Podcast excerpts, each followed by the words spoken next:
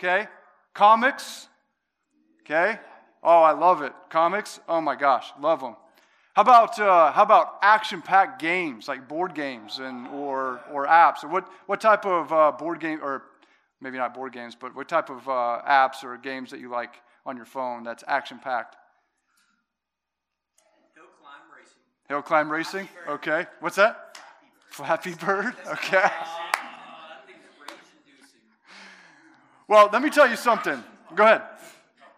Not a mobile game, but like computer game, Doom Eternal. Doom Eternal. Oh, yeah, that is action-packed and gruesome. Very gruesome, very scary. Yeah. Back in my day was the first Doom. Yeah, so that's my day, and I love it. Love it. Man, the graphics were amazing at that time. Absolutely. I played the original. It's good. It is good. So the cool thing about the Bible is that it's pretty action-packed. If you really think about it, if you really, really read it, it's very suspenseful. A lot of drama, a lot of suspense. But it's in a different culture, so it's not what you're thinking. So when we went to the movie on Sunday, we sat in a theater, and we got to see a really cool, dramatic, action-packed film. We were entertained, right? We were entertained. Back in Jesus' time, how they were entertained wasn't with movies. It was with debates. Oh. Who's on the debate team at school? Do you know anybody on the debate team? Yeah, those nerds, right? They're not. Actually, they're very brave. They get one topic, right? When you do impromptu debates, you get a topic, and you got to argue it. The one person you don't want to argue with, someone from the debate team. Yeah, it's Caleb Hobb. Yeah, no, just kidding. Or Mrs. Pearson, right? Which we I won't go there. We found... Okay. So here we have in Luke chapter 10, go and open your Bibles to Luke chapter 10, verse 25. Now, you've heard this before, believe me. Most of you have heard the Good Samaritan. I'm wondering why this is called the Good Samaritan. You would say, well, it's because of a Samaritan who was good. Okay? That's obvious. But I hope as we begin to unfold this suspenseful, dramatic event, that maybe you'll title it something else. See, one thing that we do as Christians is we look at the Bible and we see what? Chapters, verses, and titles. Subtitles, subtopics. But I want to challenge you, when you read a passage... When you read a context, title it yourself. Subtitle it yourself. Why not? What is the main message? I think that's important. It makes the brain juices flow. Makes you think. What is this really about? Before we get into it, let's pray. Heavenly Father, gracious God, may I decrease that you may increase. May the ears and the hearts of the people be open to your word, and may they be transformed when they step out of this place. It's only by your Holy Spirit that this can happen, not by my words, but by you. In Jesus' name, amen. Okay, verse 25, let's go. Get your sleeves up. Let's dig into it, shall we? I love this part. And behold, a lawyer stood up to put him to the test. To put who? Jesus, the Sunday school answer. Thank you.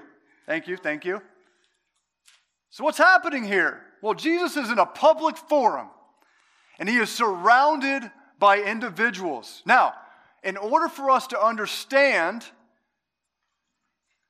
this situation, we have to know the characters. Right? We have to know the characters.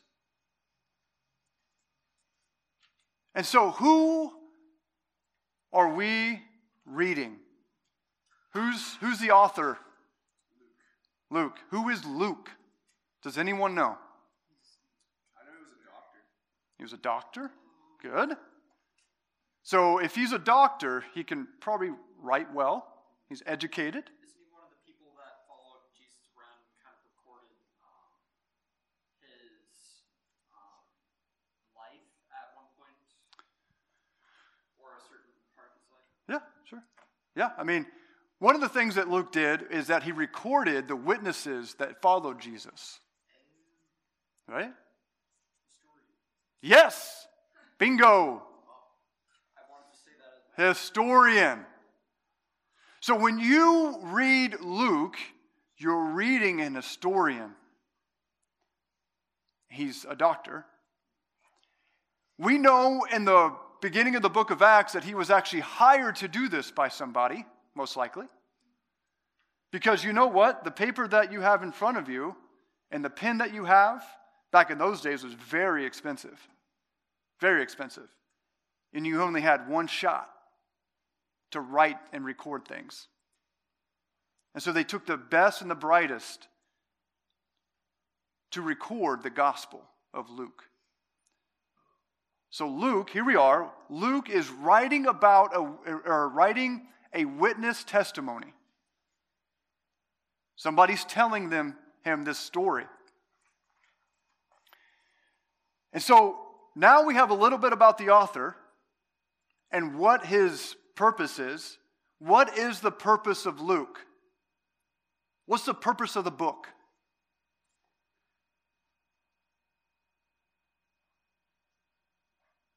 Go ahead. To learn from Jesus' stories and teachings. Okay. Part of it.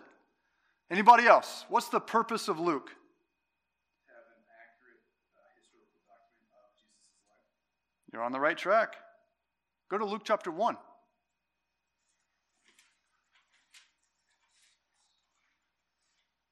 So if you ever want to know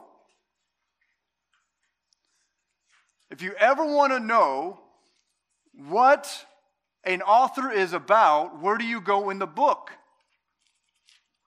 The prologue, the introduction. So here we go. Chapter 1, verse 1, as much as many as have undertaken to compile a narrative of the things that have been accomplished among us, just as those from the beginning were eyewitnesses and ministers of the word, have delivered them to us, it seemed good for me also, having followed all these things closely for some time, to write an orderly account for you, most excellent Theophilus. There's the guy. The guy that hired him to write this. That you may have certainty? That you may have certainty concerning the things you have been taught. So you're exactly right, both of you. The purpose of the book is to give you account of what Theophilus has been taught. So apparently somebody was teaching Theo. It got him fired up. And he's a wealthy man. And he chose Luke to go out, deployed him, and said, get anything and everything you can of the witnesses of Jesus. You know why? Because they're going to die. We're going to lose account. And we need to know. So let's go back to chapter 10. So now we know. Verse 25. Now, a lawyer stood up. Jesus is talking to a group of people. What group of people was he talking to? Who's he talking to? Oh, talking to lawyers, scribes, huh? Prophets and kings. No. He's not talking to prophets and kings, but he's talking to a group of people, and this group of people is about the context of five type of individuals, okay? Disciples or followers, his followers, the common man, the zealot, we'll talk about that in a minute, the Pharisees, the Sadducees, the Sanhedrin. Okay, so let's work on the hard parts first. The Sanhedrin, Sadducees, Pharisees. All I need you to know is that they're religious people that if you did something wrong, they'll tell you about it. If you did something wrong, if you didn't obey a commandment, they tell you about it. They walk around and tell you how poorly you're doing God's work. It's basically what they are.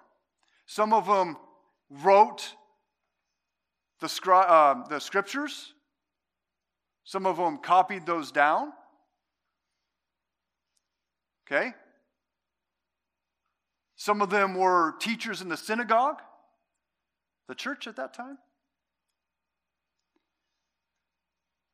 Now the zealot, who's the zealot? That person who's like, who is very strong passion for something. Okay, yeah, the word zealot, yep, absolutely. So who are the zealots at this time? Okay. Okay, what else?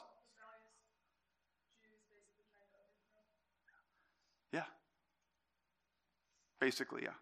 So they looked at the scriptures a little bit differently than others, and they were basically terrorists, trained terrorists, to take down the Roman Empire.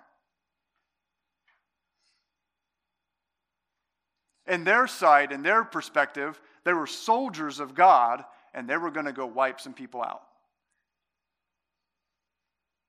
Now, you have the common man, the common person, the ones that are in the marketplaces selling their stuff, the ones that are passing by that are maybe selling their crops or their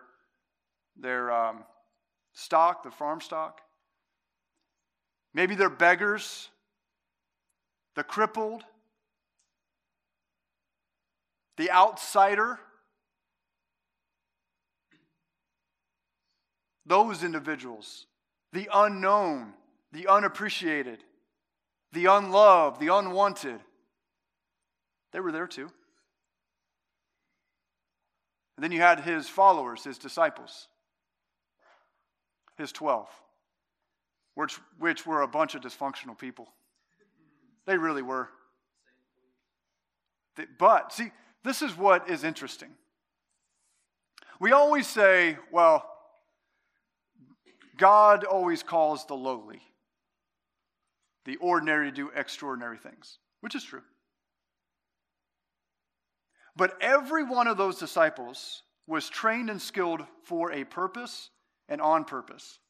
Case in point, Peter. I believe Peter was a businessman. Why do I know that?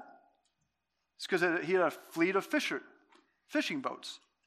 He had a gathering of people that helped him and worked with him to make money. He was a businessman. He was a rash one. If you ever read about him, he's really rash. Anybody here impulsive? Okay, Peter's your man. Yeah.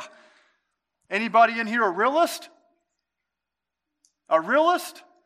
Thomas is your man. Anybody in here passionate? Emotional? Okay. Yeah. Those are his disciples, just like you. Skilled. God saw their abilities and he amplified them.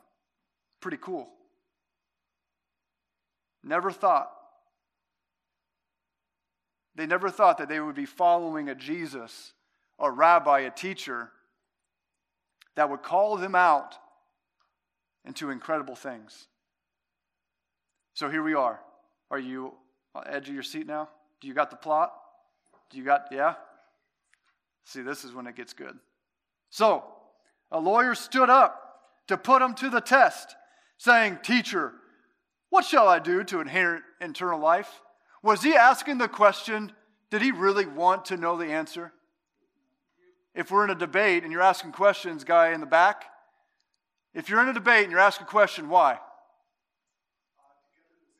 Yes, right. So that you can use that against them. Oh, it's so nice. It's so fun, isn't it? Ooh, yeah. Kind of like your character. No, you're the good one. You're the good one. Teacher, what shall I do to inherit eternal life? He's trying to catch him. And he says, what is written in the law? How do you read it, lawyer? I love Jesus. Jesus always asks a question when a question is asked to him. Don't you love that? Your parents do that to you? Yeah. Yeah, it's annoying. But in this context, it's very, very important. In this context, it's very important. Because this is how they debated. He's not doing anything new or uncommon. And he answered, you shall love the Lord your God with all your heart, with all your soul, with all your strength, with all your mind, and your neighbor as yourself. And he said to him, you have answered correctly. Do this and you will live.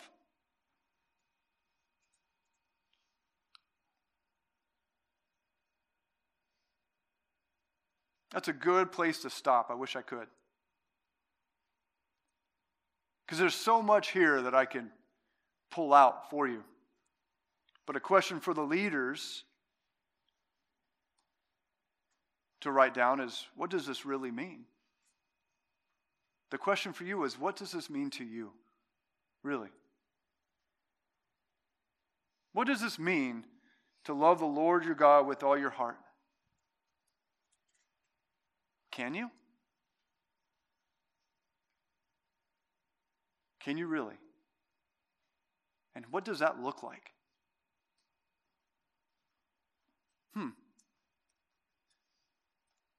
Well, first of all, who is the Lord to you?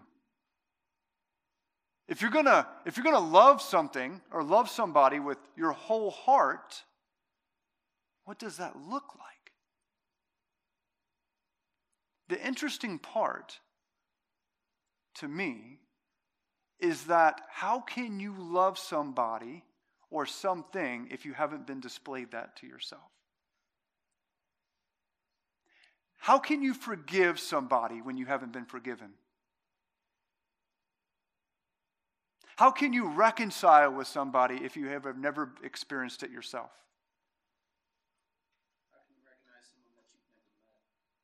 How can you recognize somebody you've never met?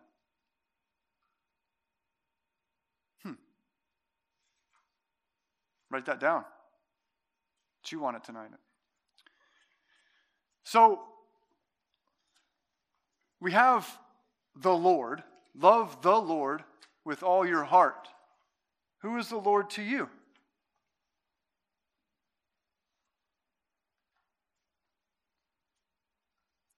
I'm just ask the question. Who is the Lord to you? Why does he really matter?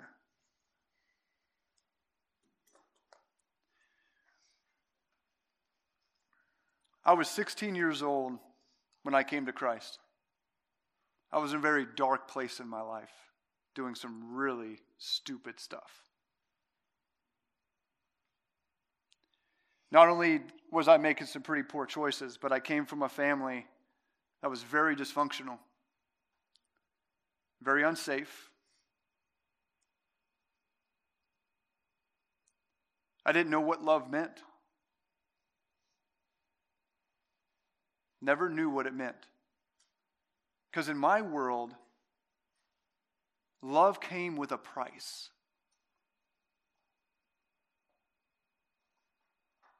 That is not fun for a little guy. And so I tried to fill that with something. Guess what I filled it with? Basketball.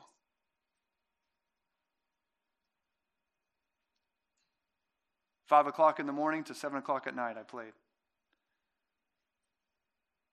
5:00 a.m, I would walk to school. 5:30 a.m, I would walk to school. It was about a mile away. and I would play, and then I would go to school, play at lunchtime, go to school, and play until 7 at night. I thought it was because I wanted to get away from all the stuff that was going on at home, which was true.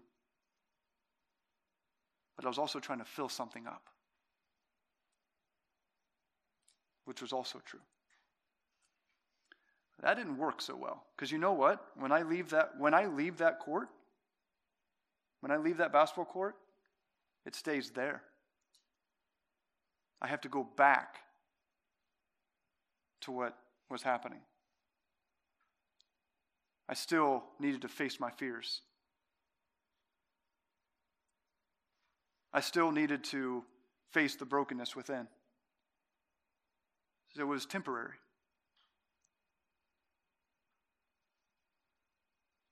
One day, a family member invited me to church. And in Indiana, when someone invites you to church, you go out of respect, not because you want to.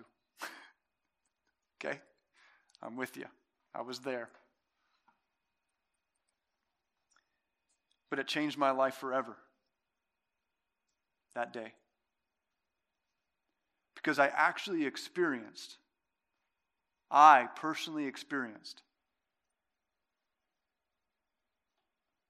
the love of God. I didn't say a prayer.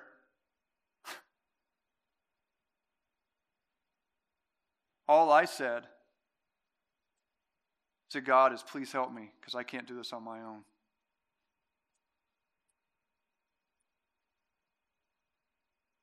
And he showed me himself.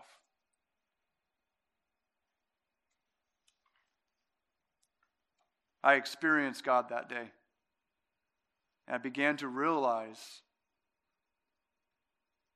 that I was rebellious and sinful, that I was broken and hopeless, that all these feelings that I had were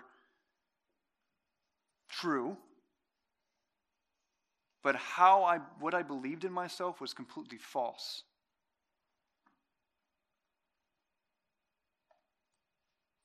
And the Lord that we're talking about right now, that's what I see. And so when I see the Lord, I see that day when Christ came to me and rescued me. And I felt and experienced pure love. The wrath of God came upon Christ, and he paid the price for me. But he didn't just stay on that cross. He resurrected from the grave, giving me victory over sin, death, and the enemy. That's the Lord that I'm talking about. That's the Lord that I'm reading. What a beautiful experience that the Lord is yearning to give you.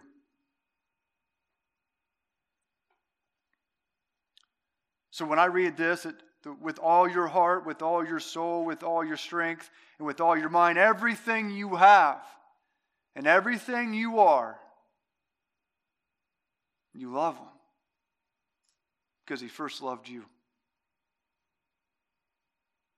I don't love God to get a seat in heaven. I don't love God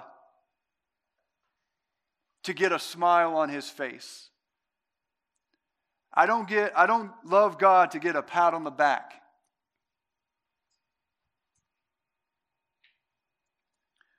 I love God because I'm saved. I love God because he first loved me.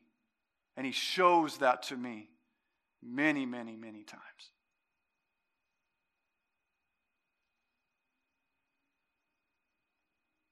I don't love God to be saved. I love God because I'm saved. Interesting, isn't it? The play on words. To be and because. One thing I love about Christianity,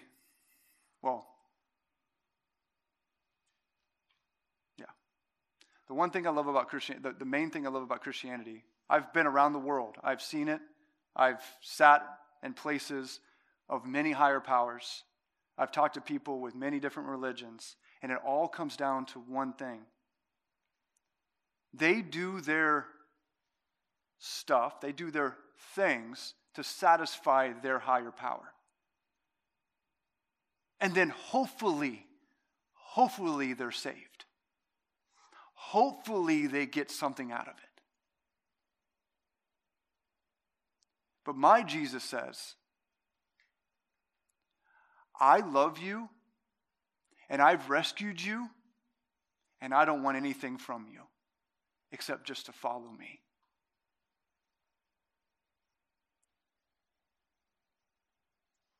Interesting concept, isn't it? How many of you are mathematicians in here? Love math?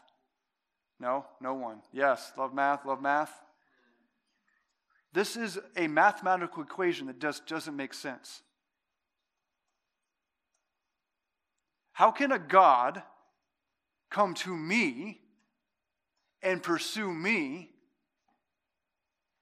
and desire me and to want me and nothing in return except just to follow him? And for him to show you what life really means.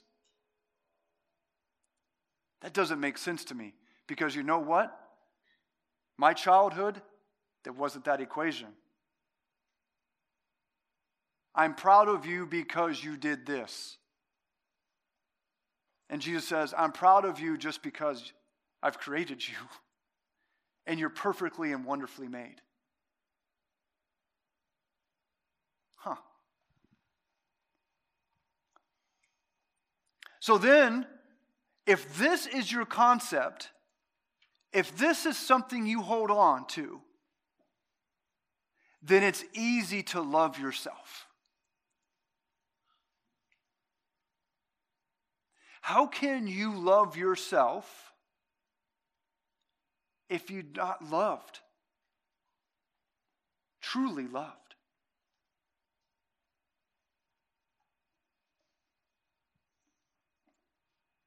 Another question for the leaders to, what does it mean to love yourself? He says, love your neighbor as yourself. There's two commandments here. Your neighbor and yourself. Love your neighbor as yourself. So when I hear this, I'm thinking, how can I love myself if I do not accept a creator that loves me, that gave his life for me, that experienced that for me? How can I love myself if there's not a creator that I'm getting that from or has displayed that to me? Because we can't do that. We're imperfect people. So that concept is gone.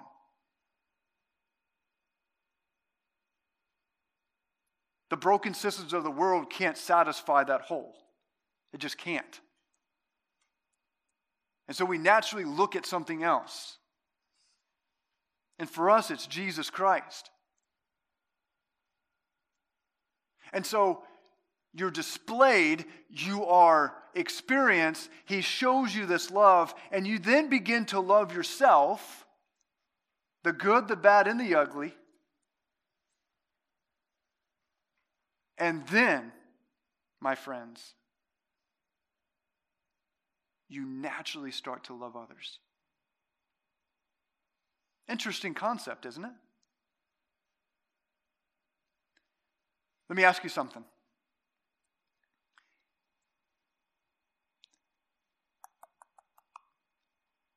Don't answer this, but let me ask you anyway. Have you ever said to yourself, I'm not going to be like my parents? Okay? Okay. You don't answer that.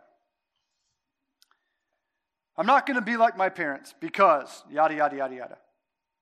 And then you realize you're becoming like your parents. You begin to imitate something that is above yourself. That's the natural thing as human beings, is to imitate something higher than yourself. Do you know why?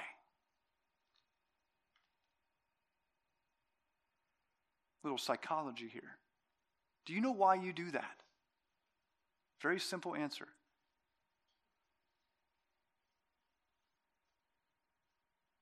Why do you imitate those higher than yourself?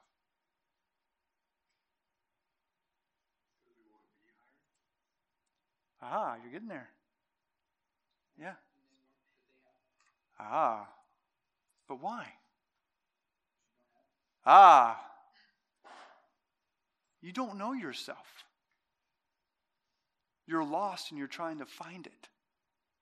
And so what do we naturally do? We imitate others to try to create an identity. That's a natural way of life. And so when you start imitating Christ, when you start imitating the love that he has displayed to you, your life begins to change. And this big Scrabble word for you, you become transformed. Okay, 25-point Scrabble word right there, guys. Come on. Okay, no one plays Scrabble? Oh my gosh. Okay. All right. Are you on your seats yet? Are you on the edge of your seats? And so the guy, this lawyer, obviously what is he trying to do? He's trying to catch him in the act, right? Trying to get him to say something wrong so they can persecute him, so they can throw him into prison and just get rid of these hundreds of people that are following this radical rabbi. And so he says, but he, desiring to justify himself, I can't stand people like this, arrogant people, desiring to justify himself, said to Jesus, and who is my neighbor? And Jesus, being in a crowd of people, does this pretty cool thing. He tells a story. He makes a movie. He produces it. He creates it.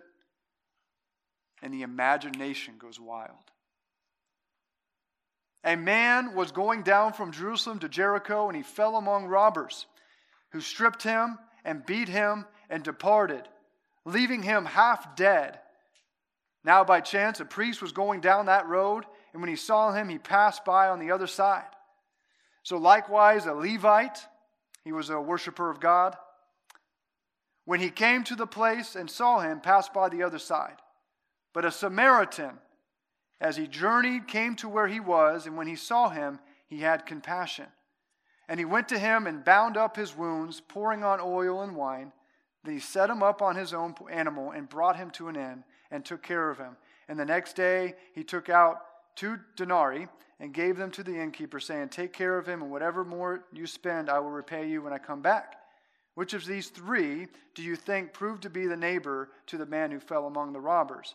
And he said, the one who showed him mercy. And Jesus said, you go and do likewise. Holy moly.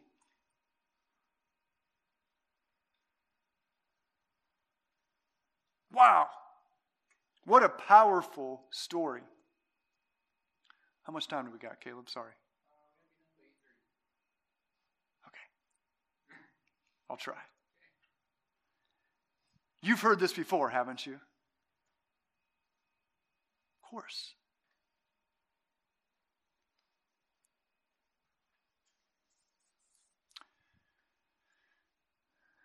You guys in social media?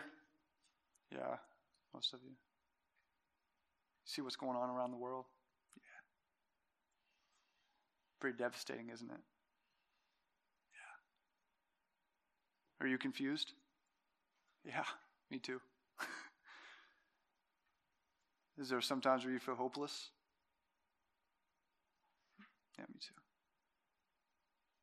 Seems to me that there's people out there that like to pin other people against each other, huh?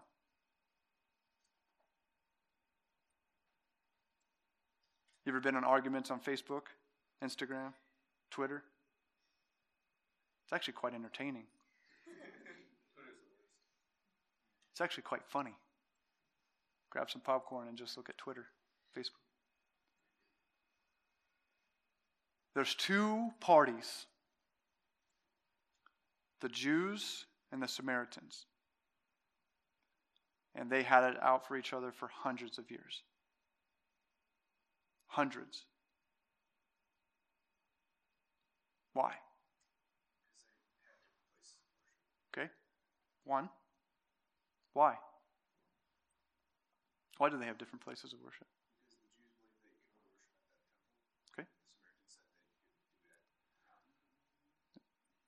Mountain where they believe that Moses got the Ten Commandments and the Book of the Covenant. So, the Samaritans were half-breeds, meaning that they were Gentile and Jewish. They believed that they had the pure religion that the Jews did not. And they went against each other. Sound familiar? I don't have to tell you or name names. You know, you're not stupid. And so Jesus, being a Jew, being a Jewish rabbi, says something crazy radical. He basically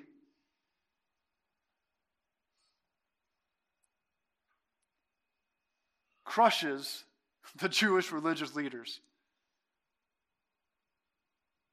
He basically dismisses them. He exposes them. So it's interesting, religious leaders. It's interesting, common people.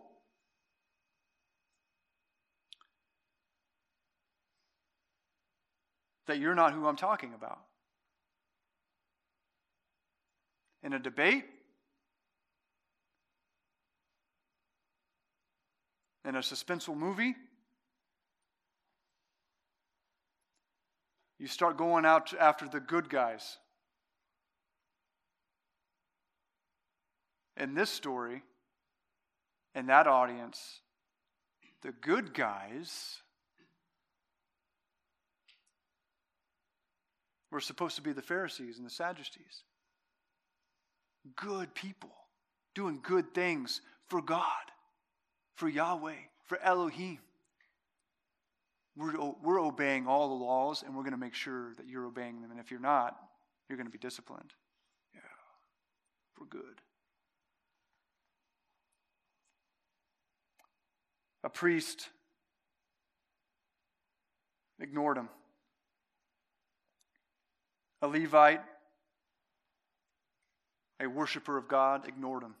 Not just ignored him, but went the other way. Despised him.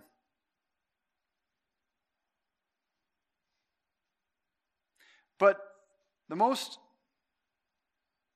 unforeseen individual saves the day. But not only saves the day, he goes above and beyond just saving the day. This man loves and cherishes somebody of the opposite race, of the opposite culture, of the opposite religion.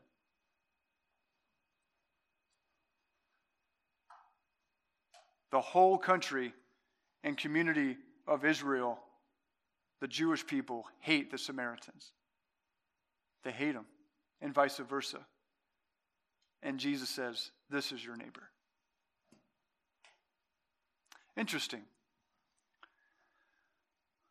Now, I could sit here and tell you, do this, this, this, and this to love your neighbor. I'm not going to give you more rules to follow. Because if I give you more rules to follow, and I say, do these things, and this will happen, I'm setting you up for failure. because you most likely won't do it. You'll nod your head at me. You'll go home. And throughout the week, you'll remember my teaching. Maybe a couple comments. And then you'll shame yourself because you're not doing it. So I'm not going to go there. I'm actually going to do something a little bit different today. Something you're probably not expecting. And that is this.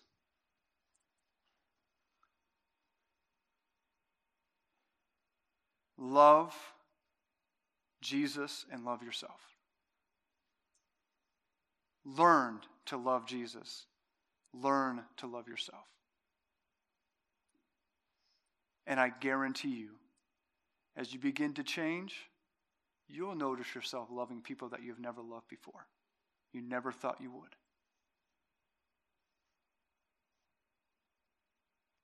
Last thing I'm going to have for you is, I am a full-time addiction counselor and a mental health counselor. I sit on the streets with the hopeless, the loveless, the individuals that you see walking across the street, hanging out at the church downtown. That's my guys. That's who I go for. Was I always like this? Absolutely not. Did I do this, and this in order to do that? I don't believe so. I didn't do this, and this in order to get something. I did this, and this because Jesus Christ loves me and I just naturally wanted to do it for him. It just came naturally out of me.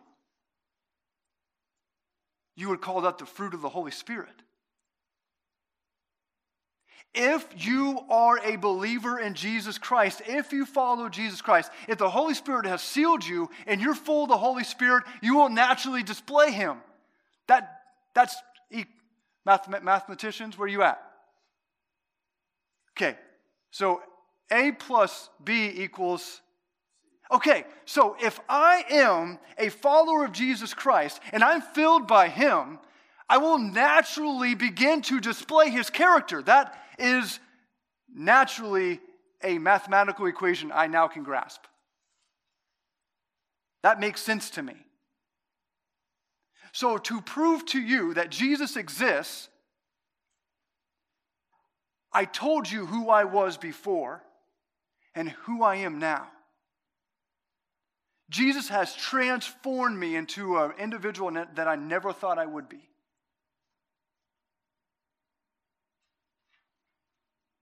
Incredible, miraculous thing. I do not, statistically speaking, am not supposed to be here.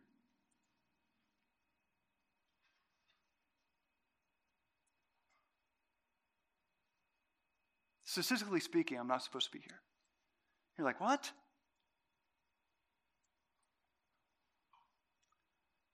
Be a little transparent. My mother was 18 years old when I was born and wanted to have an abortion. My grandmother convinced her not to and then helped raise me. My mother left when I was 4 years old and I didn't see her. I was raised by a challenging father. Let's just say that. And my grandparents. Statistically speaking, I should either be on the streets or in jail, if you look at the numbers. But miraculously, I'm here. I have 2 master's degrees, and I'm a first pastor in my family. I'm not bragging. I'm telling you what Jesus has done in my life. And He has brought people around me that have loved on me even when I didn't deserve it.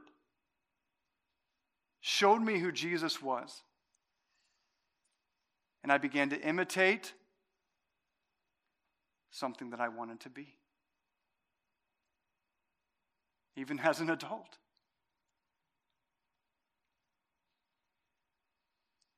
So if Jesus can turn my life around and transform me, the beaten and bruised man on the street that, in my perception of life, I thought many people turned me down. Many people looked the other way. But he didn't. He didn't. And he brought people around me. Some of them are sitting here in this room that loved on me and gave me a chance. It's all I needed was a chance. Today's your chance. Today is your day. If you're not a follower of Jesus Christ, today's your day. Jesus is a God of many chances. Is he calling you today? Has he been chasing you down? Has he wanted to help you?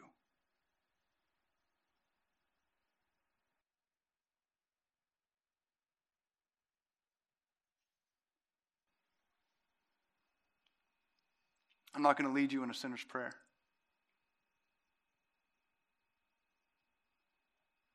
But what I want to do is I want to open an opportunity for two things. For a recommitment to Jesus Christ, or to finally come to him. He's asking for help. The broken and bruised, dirty, filthy individual that we are. This man had no chance to live, and somebody gave him a chance.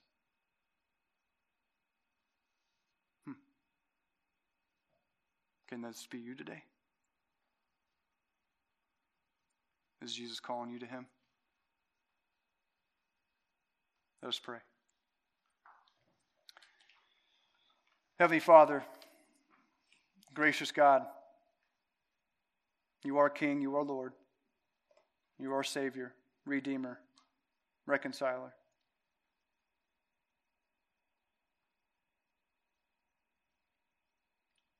We thank you today that you have spoken through your word. And if there's anybody here today, Holy Spirit, now this is your moment to shine, your moment to prove yourself. If there's anybody here, you don't need to raise your hand. I don't need to know. But if there's anybody here that wants to recommit themselves to Jesus Christ, do it now.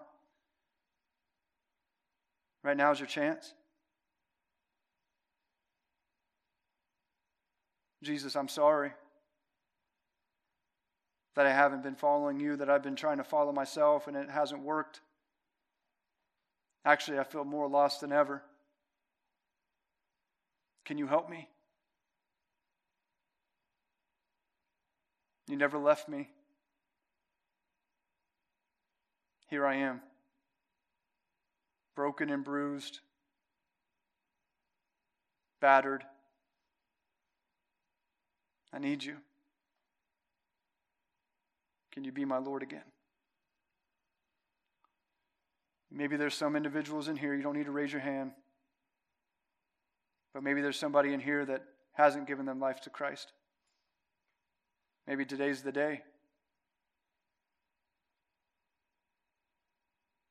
Is Jesus calling you today to follow him and to transform your life miraculously?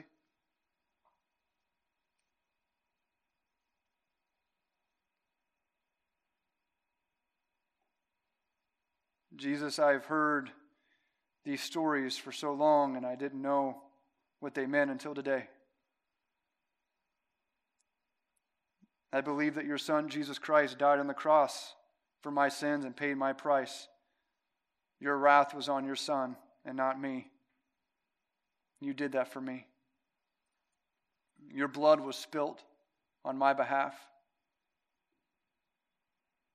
cleansing me of my sin.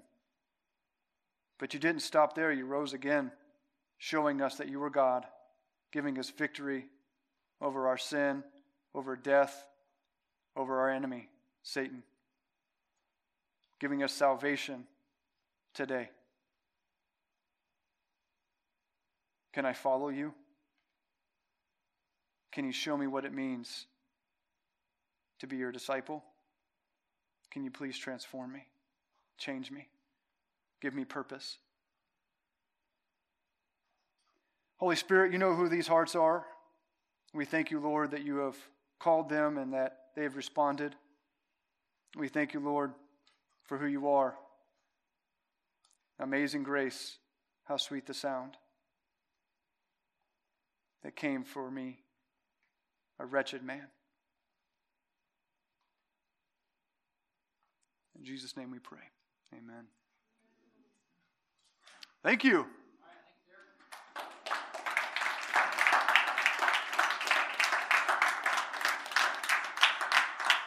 Yeah.